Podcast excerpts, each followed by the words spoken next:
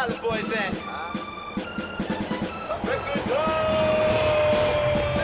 Pilot boys, we get on up. We gon' fly, boys, we getting up. So high. So high. Pilot boys, we get on up. We gon' All right. Looks like we're back in the mix, V. Back in the Yep. mix. Definitely back in the mix and in a interesting, interesting time in uh, the world of culture and sports. They always call it the dog days of summer, and I think we're really in those dog days of summer. Once basketball season ends, um, specifically in America, um, and then you know it's like. Uh, you know, the, the people in real life who have real life things going on. This is kind of that lull, like the quiet before the storm of when they have to send their kids back to school and uh, all of those things as well. Um, always makes for a, a, a dull time in, in, in news and media. Yeah, I think we can uh, quite fairly say that, like, from the second week of July until the end of the first week of August, nothing happens. Yeah, not there's not too much, not too much of relevance. I mean, but there are some things to talk about this summer. Um, most uh, most pressing is this kind of record uh, heat in July. July is typically always the hottest month of the year, um, regardless. But this is actually a record year for heat in the world. I think it's mm, you know based on the data they said probably um, the hottest uh, month in the last 30,000 years of the existence of uh, of the earth. Um, That's know, cra- obviously that's global- crazy, dude. yeah, it's a global warming um, pandemic. I think uh, I just saw in Phoenix they just broke their their streak of 11 straight days of record breaking heat. And it was 111 every day, and today it went down to 108. Oh my Um, gosh. w- w- where I'm at, it's about 100 degrees every single day. Um, obviously, the first conversation is around global warming um, and the reality of that and the impact that this type of heat has on on the ecosystem and you know agriculturally and so many other ways. Um, but then also you know it's a, it's a great opportunity for the global warming debate if i'm surprised there even is a debate about it personally uh, but that is the debate uh, that exists. Um, but this heat is unbearable man. Like it, it it really kills your vibe and your mood. You don't want to go outside. When you go outside you immediately feel the rush of that heat and it, it it's like damn it's hot. That's the first thing you'll ever you'll say and in and this type of heat combined with the type of humidity that exists in in many parts of the US is is really also killing the summer vibes this year. Yeah, yeah, I, to- I totally agree with you. I mean, over here, not so much. I think we've had our heat wave, which is like 85, you know, maybe 90. Um, it was a little hot when I was moving spots over the weekend, but I, it's just like, it's funny how moving to California has put me so out of touch with the rest of the country. Like, I remember growing up in Ohio, the, the heat wave actually meant something. And here it's like, I've heard it and it's like, I just can't relate.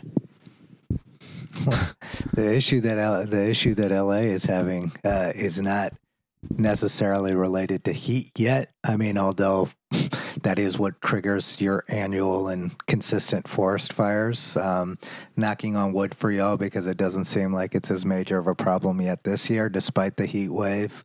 Um, but it seemed like the the the the thing that was frustrating people in LA throughout the winter and the spring was uh, the abnormal cold and the excessive rain, which is always interesting because people in California always complain about droughts and rain. Then it, when it rains, they've like been complaining about the rain. I was like, this is actually good for you. Yeah, yeah. The rain and and all that was was super good. it's uh, it's it's like definitely. Um, I think also when you get this kind of heat, you're just like, where's all the trees? you know, Yeah. you're in the city. You're like, wait a second, like, why is it so hard to find some shade? Yeah, I mean, there's they've actually done some. There's been some data on on this this heat wave and how um, it is impacting people's mental health. It seems like a, it's an interesting angle um, because it's um, there's there's an NPR article that I saw um, just breaking down how the heat can affect your brain and and mood, um, and you know it, it, things like brain fog, um, you know, stress, anxiety, all of those things um, come out with this heat. Um, you know, also interrupted sleep. You know, um, and there's actually a study that was published in 2021 that um, that documented a dip in cognitive performance at air temps of 79 degrees or more. Researchers found that as the temperature rose, activity in the parasympathetic nervous system, the anti stress system that can help us stay calm and relaxed, was lowered. Plus, oxygen saturation levels in the blood were lower at the elevated temperatures as well, which the researchers said could be expected to result in reduced cognitive performance. So, it's fairly interesting um, with this data out there. Um, maybe this is the reason why all these politicians are acting the way that they're acting right now and saying these crazy things and taking these crazy positions. But it's definitely something to be concerned about and something to address and be taken seriously because last July was also um, record breaking. So this is this is a trend that could have some problematic effects on society. Um, if if we don't take the steps um, that are required. I know there's been a massive um, problem with air conditioning as well. Um, there are, are, air conditioners going out, lack of service technicians to fix those air conditioners. That's a big problem in, in Houston. People are, are, are actually in some apartment complexes that the air conditioning has went out. They've been forced to put their tenants in hotel rooms um, while they wait someone coming in fixing those problems. Wow, that's crazy, dude. It must be really brutal over there in Houston. It's brutal. I mean, for me, it's not as bad. I mean, I'm from south side of India, so and I south and side. I, and and so I, uh, I I don't mind heat. Obviously, it's an it's an annoyance, um, and it doesn't make me want to be outside. I like working outside. Um, it prevents me from doing some of those things, but you know I tolerate it. But it definitely sucks that you know in the summertime during the days you're pretty much restricted to being indoors. Yeah, yeah, hundred percent. It's uh, it's definitely you know wild whenever the whenever the weather acts up, and it's like kind of like with your computer when it starts getting really hot and you hear the fan turn on, and then your computer just all of a sudden like isn't that fast anymore. I feel like that's how our brains are when it's super hot outside. It's just like you're cooling, and so none of your none of your body's power is going to your brain anymore. Yeah. Yep. So you know, I was I was um, looking at some of the uh, college football stuff this week, and I was uh, I was a little surprised to see Colorado make that jump into the Big Twelve um, from the Pac twelve. I think it makes sense for sure, given what the program is trying to accomplish and um, the fact that the Pac 12 just hadn't figured out their media situation yet. But it did sound like the Pac 12 conference was really taken by surprise with that move. They definitely were. I mean, I know uh, there's a lot of uh, interesting things happening in the college football landscape, and we'll see how this all plays out. Um, I mean, Pac 12's relevancy as a conference is definitely being threatened, and it'll be interesting to see um, what happens um, moving forward here with that conference. Um, was already the writing was on the wall with USC and UCLA exiting, um, but you know, there's no nothing like uh, like your uh, validity being challenged. I'm sure they will figure it out. This has happened. Um, the the Big Twelve has dealt with these challenges very significantly over the last few years. Um, there are definitely enough universities, uh, mid-sized to upper-sized universities, where they can figure this thing out. But the end of the day, it's it seems like both the Pac-12 and the Big 12's relevancy as conferences um, is pretty much gone um, on on the national landscape with the with the losses and the challenges that both of those conferences have faced over the last few years. Yeah, and I, you know, we all saw it coming when we saw the first domino fall, which was Oklahoma and Texas deciding that they were going to go to the SEC last year. Um, and you know, I think this is the last year they're playing in the Big Twelve, right? And then next season they start in the SEC. So, um, you know, those are kind of marquee Big Twelve teams from a brand perspective. That when you lose something like that, it would be like Ohio State and Michigan leaving the Big Ten. Like it, it really doesn't leave a lot in the conference. So, you know, it's it's I think a new era in college football. It may turn into just a two conference um, league over time. These leagues, these uh, smaller smaller conferences like the Big Twelve, the Pac twelve, um, you know, might have no other option than you know first like to consolidate, and we might see the Big Twelve and Pac twelve become one conference, um, and an attempt to kind of hold out. But I think you know when you have the blue bloods in your conference, when you have the biggest selling programs in your conference, there's really not a lot the smaller conferences can do to compete or to incentivize those those teams to get away from that level of competition because when you have this kind of like playoff system you want to play the good teams everywhere every year you want to beat them in the regular season so you can demonstrate that you're good and your team's actually better when you play the good teams and we've seen it you know over and over whenever a Pac 12 or a Big 12 team makes it to the playoff, they're you know typically significantly disappointing. And honestly, like I would even say the same often about Big Ten teams because again, there has not been that much high level of competition that we just haven't seen them be as successful in the playoff. Like typically we see the SEC teams tend to be a lot more dominant in that environment because they play better teams all year. So, you know, I think like this this could be just one one more ramification of that switch from that BCS system to the playoff that you know maybe nobody saw coming.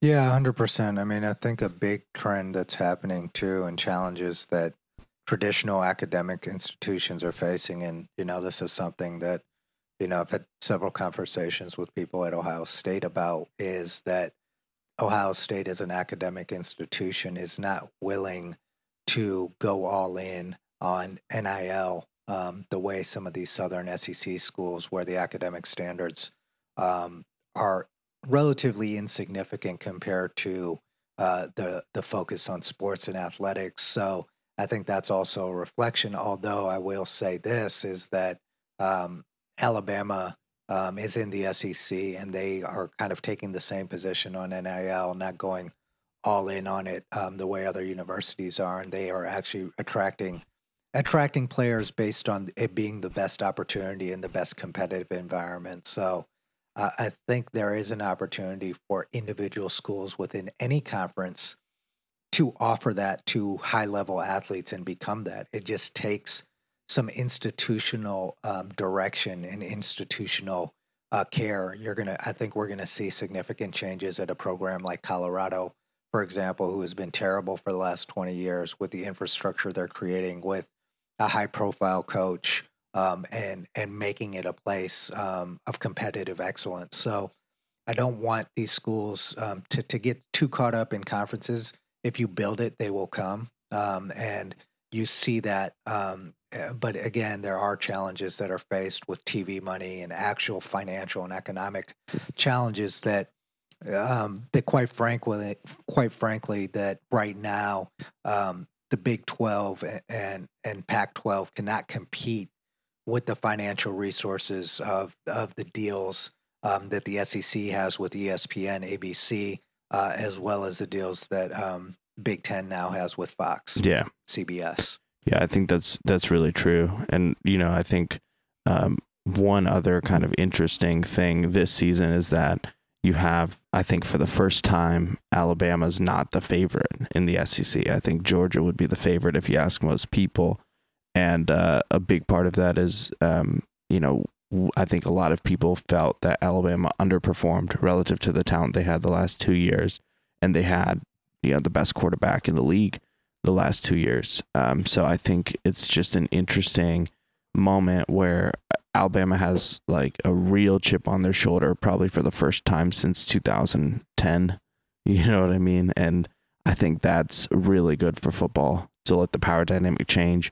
Um, uh, from an Ohio State perspective, I think that we have a really, really good schedule, really good conference, and um, I, I'm just very much looking forward to putting a beat down on on Michigan this year. I think it's been a long time coming, and you know, hopefully, this culture that's being built, some of the new new players that have gotten into the system, um, you know, hopefully, we're you're f- fueling that intensity a little bit harder this season. Definitely, definitely, definitely. I mean, I think um, we we um, are going to have an intense college football season, um, and definitely looking intense football season generally as NFL training camps have have gotten into full swing. We actually have our first uh, first uh, preseason game uh, this week. There's some controversy around whether or not the Jets would actually continue to play Zach Wilson or if he would make an appearance in in the game. I'm they saying he is. Um, we'll see how that whole saga plays out. Um, the rumors are that he's not handling he's handling it about as as maturely um, as you would expect him to, considering the challenges that he's faced within his his locker room. This is going to be an interesting time for for Zach Wilson and a lot of a lot of folks. But um, you know, I think one of the one of the topics that keeps coming up, we talked about it a couple weeks ago, related to football, is the value of the running back position. Um, and if you know, across all, if if you're a fan of football, you realize the importance of that position um, in impacting a game. One of the biggest frustrations we've had as Ohio State fans is the lack of emphasis on the run in the in the past few years. Um, but again, running backs continue to face challenges. Saquon Barkley recently signed a um, signed a deal that was less than the franchise just to come back on a one year deal. Um, and then Jonathan Taylor recently um, asked for a trade um, from the Colts. Um, I don't know what's going to happen, but you know, if if the thing that I don't think these folks at the NFL level are understanding is that if you continue to undervalue and devalue the position, less and less kids um, and their parents are going to encourage athletic kids. Are they going to encourage them to play that running back position through college and through the NFL? And what do you do when you lose that position in its entirety? They're not thinking about the long as as with most things people are only seeing the short term impact, which is we can squeeze these guys and devalue this position. We can, if we have the right system, we can draft guys late in the draft. The, um, the one of the more interesting cases that I saw was with um, Isaiah Pacheco. Right, he is a seventh round pick with the Kansas City Chiefs. And basically, based on the structure of his deal as a seventh round pick, he is not going to enter free agency until his age 28 year, and he also can't be franchised. Um, so those are those are the the realities um, that he's facing, um, and and it's just very unfortunate. It's like you know, at a certain point, you've got to look at these guys and say, okay, is this fair? Um, but you know, one of my favorite um, favorite phrases, and and it sucks. I don't like the phrase, but it's not it's you don't get what you deserve, you get what you negotiate. Um, and the negotiating leverage of these players seems to be very low right now. Yeah, I, to- I totally agree. So, what is, in your view, like if you let this play out, right, and the running back position ends up not getting compensated, league doesn't do anything about it because I think there's there's a few complications. If they do anything preferential to that position itself and not the rest of them, then it's not going to get past the players unions and and it's not going to get included in the CBA. So, you know, it's kind of a stalemate situation provided that they don't find a solution. What happens long term to the sport of football in the way we we see it? Like what changes in the game? I mean, the entire strategy of the game changes right? Because the the structure of teams that will become probably an all passing league, which again, you know, part of the reason that it's so difficult to defend in football is that you don't know what is coming. To eliminate uh, the running back, um, role in football would completely change the game and honestly would make it much less interesting. There are certain leagues, you know, in which passing is overly emphasized already, like the Arena League. There's a reason why they don't resonate the same way as football. It's the strategy. It's the strategy on the defensive side of the ball, the strategy on the offensive side of the ball. There could also be a, an additional collateral impact for uh, the offensive lineman because the value of an offensive lineman typically is is related to um, two things their run blocking skills and their pass protection skills. Um, and if you eliminate that, it devalues that position to a degree as well. Um, and, and devalues all around what football is. I mean, this is this is a a a core part of the game, and what I, what I think is that the players' union needs to take a stand here. Um, there is no football player that you will talk to um, that will say that any position has to work as hard and go through as much punishment as the running back position. Like my position on this is that they need to adjust um, adjust contract structures for running backs. Um, first contracts if they if they achieve over a thousand yards in their first three seasons. There's escalators, things like that, um, to protect the value of this position because it is it is so critical. Because the running back plays a role not just running, but they also play a critical component in the pass game, and they also play a, compo- a critical component um, in pass protection. There re- rarely is a team that you will see win a major championship or win uh, in, in at the college level, high school level, or NFL level without a, a strong running game. I think what's uh, what's also challenging for it too is that when you've had folks hold out in that position, the replacements, even undrafted folks, have performed significantly well um, in good systems. So I think that the to your point earlier, there's not really a lot of leverage for the running backs in this negotiation because it's not like it's not like we've seen that there is a significant difference in outcome between you know a, a running back that was a first or second round draft pick and a running back that was a sixth or seventh round draft pick. Like it's really a systematic position, and so from from that perspective, like I wonder if um, what are your thoughts on even eliminating the title of running back and just having everybody who's a receiver or back in the same category? I mean, eh, you can categorize it that way, but the but the the the reality is is that teams are going to do what they're going to do because they realize that the lifeline because of how much they're exposed to even if you change the contract structure it doesn't change kind of the way that salaries are slotted in the draft because your first contract is your first contract. So i mean the owners have to uh, and the players union need to figure out a way to front load um, running back salaries on the front end of their career, like ages 22 to 28, if they are going to say that running backs are not effective after the age of 28, then they need to front load though that specific position's contract because of the of the brutality of the position. I think that's only fair um, to do so because I have friends who played running back in the league for for you know, six, seven years, and their bodies are completely broken down. You know, they still have trouble getting out of bed in the morning. Um, those, you know, as, as you know, most of these musculoskeletal injuries show later in life, and that it's essentially it's akin to getting in a car crash every time you get hit by a linebacker, and to not protect these guys, but ask them to expose themselves to that risk um, is is there's something troubling about that. Yeah, well, I think it's it's a position with low longevity. I mean, I think it also it begs the question: Why is there demand for people to play that position if it's not being compensated well? Also, yep, hundred percent. So there's there's going to be collateral damage here, um, and you, and we'll see how how the sport handles it. I really was um,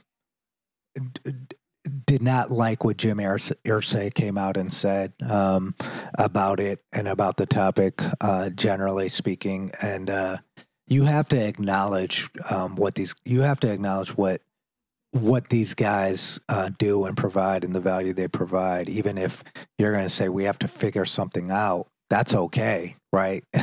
but saying that there's nothing that we're going to do here, there's no changes that are going to be made is is is is very insensitive and also poor strategy in my opinion. Yeah, it's it's um, interesting too because when Andrew Luck retired, the Colts paid him an extra twenty four and a half million dollars that they didn't need to pay him. A hundred And so it's like this is an organization that you know typically is very players first, and it's surprising to see. That, you know, Jonathan Taylor is a is a very um, highly recruited running back. He performed well. He was drafted well. He's an incredible asset to a team like that. When you have a new quarterback who is also very agile, and you're going to be running an option style offense, it would make sense to keep him. And their backup, I don't know if you saw this, their backup just got injured yesterday. So they just signed some some other guy off this off the street basically um, to play running back now. And it's like kind of on one side, like, why would you do that to your org? But then on the other side, V, like to the point I was making earlier, like it has been shown that you could more or less pull someone off the street and they're going to perform just as well as a top running back. Like there's not that much of a difference in performance. I think Le'Veon Bell is a great story of that. So, you know, I think I think it's challenging because nobody really in that position has the leverage um, to get comped. Yeah, I mean the the the the greatest disparity here, right, is if you look at the Saquon Barkley situation. One year, ten million dollars. Um, let me look this up on in terms of. Um, he is. You take Le'Veon Bell off of that team.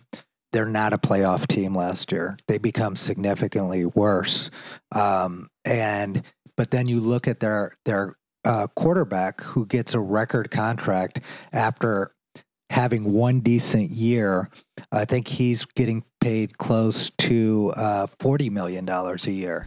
So that's where this issue really comes into play. Is is is when you look at the actual performance of the team, is Daniel Jones uh, more important to this team, or is is Saquon Barkley? And if that's the case, then why is Daniel Jones getting paid uh, so much more guaranteed money, uh, and and also per annum, making a a a significantly larger amount. He has eighty-two million dollars guaranteed in his contract.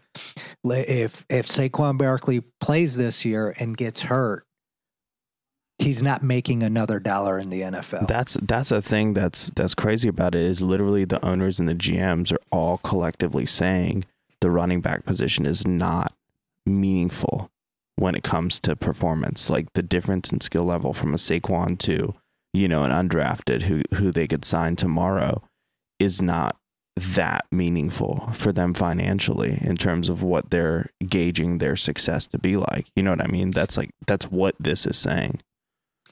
Yeah, I mean, and that's that's that's a claim they make. But then when you look at the data and you look at the stats and you say, why did the New York Giants perform better than most of the teams in the NFL? It's directly related to the fact that they had a guy named Saquon Barkley on their team. I, I think They there's there's impact, but like that's where I would push back because a lot of the data that I was reading showed that whenever you replace a first round, second round draft running back with an undrafted running back, the undrafted is doing a thousand yard season in the same system.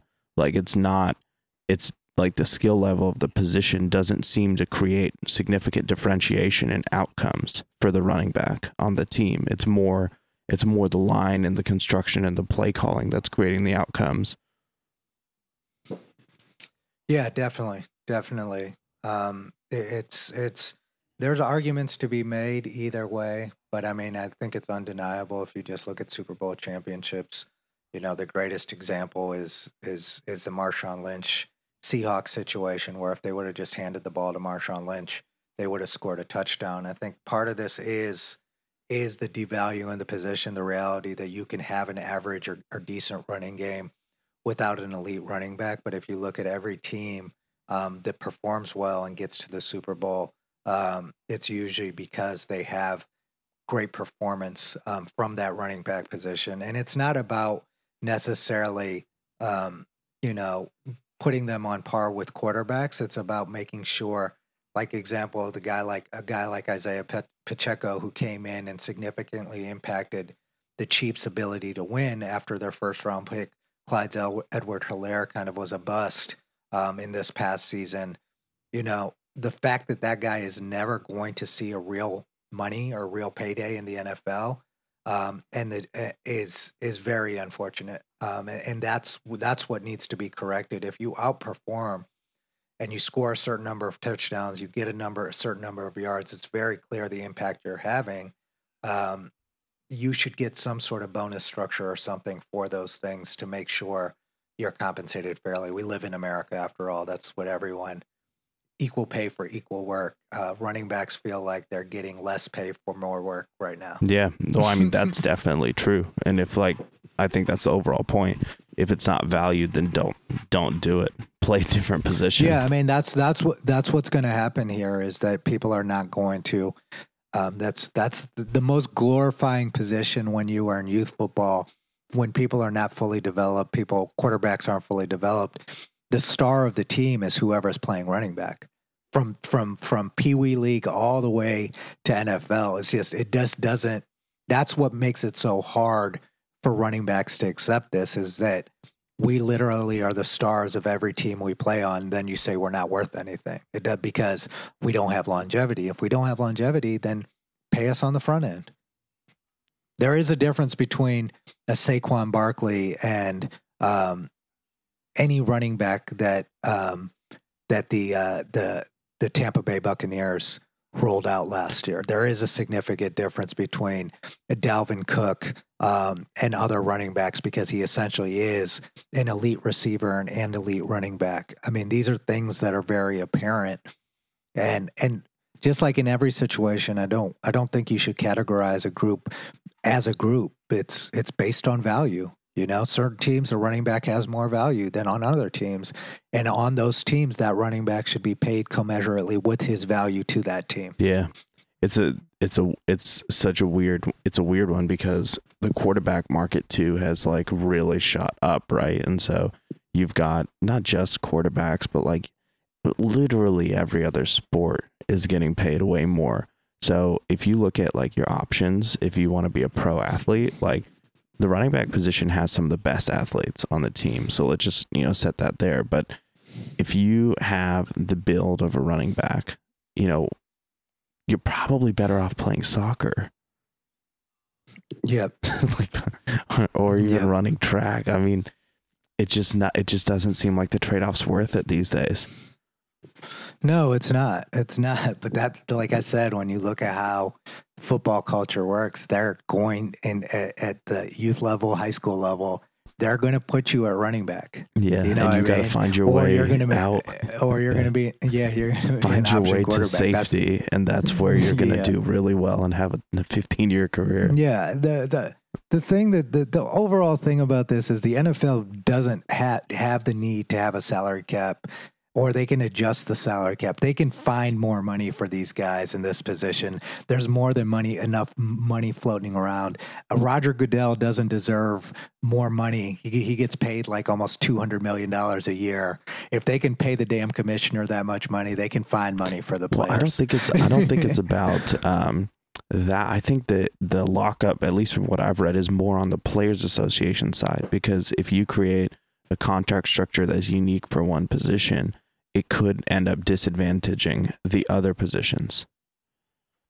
Oh yeah, I mean the thing is they just they need to adjust the salary cap up in in the NFL overall, so it's easier for teams to retain and pay players. That's that's the bottom line. Like the NBA definitely has penalties for going over the salary cap, but you see teams like Golden State willing to pay those penalties. Um, that's the thing about about uh, about the NFL cap. It's much more restrictive. There's no disagreement. It is the weakest players association and union uh, amongst all of the professional sports organizations in the United States. That is problematic. And then also, there isn't.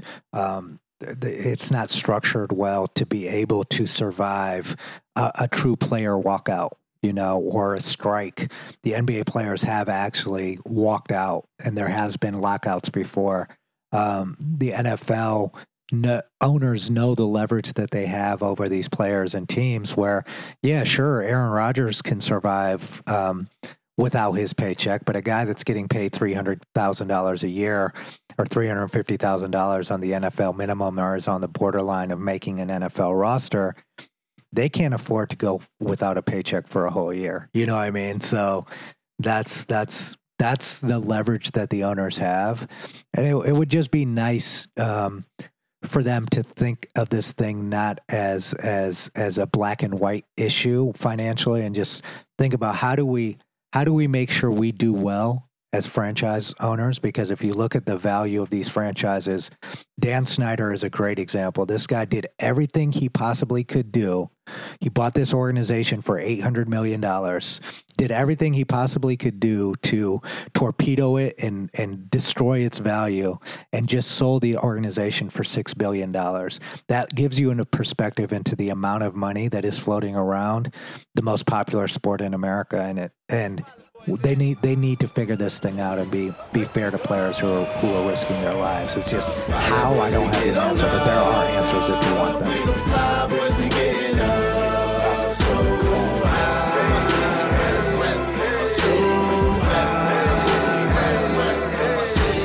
Fly boys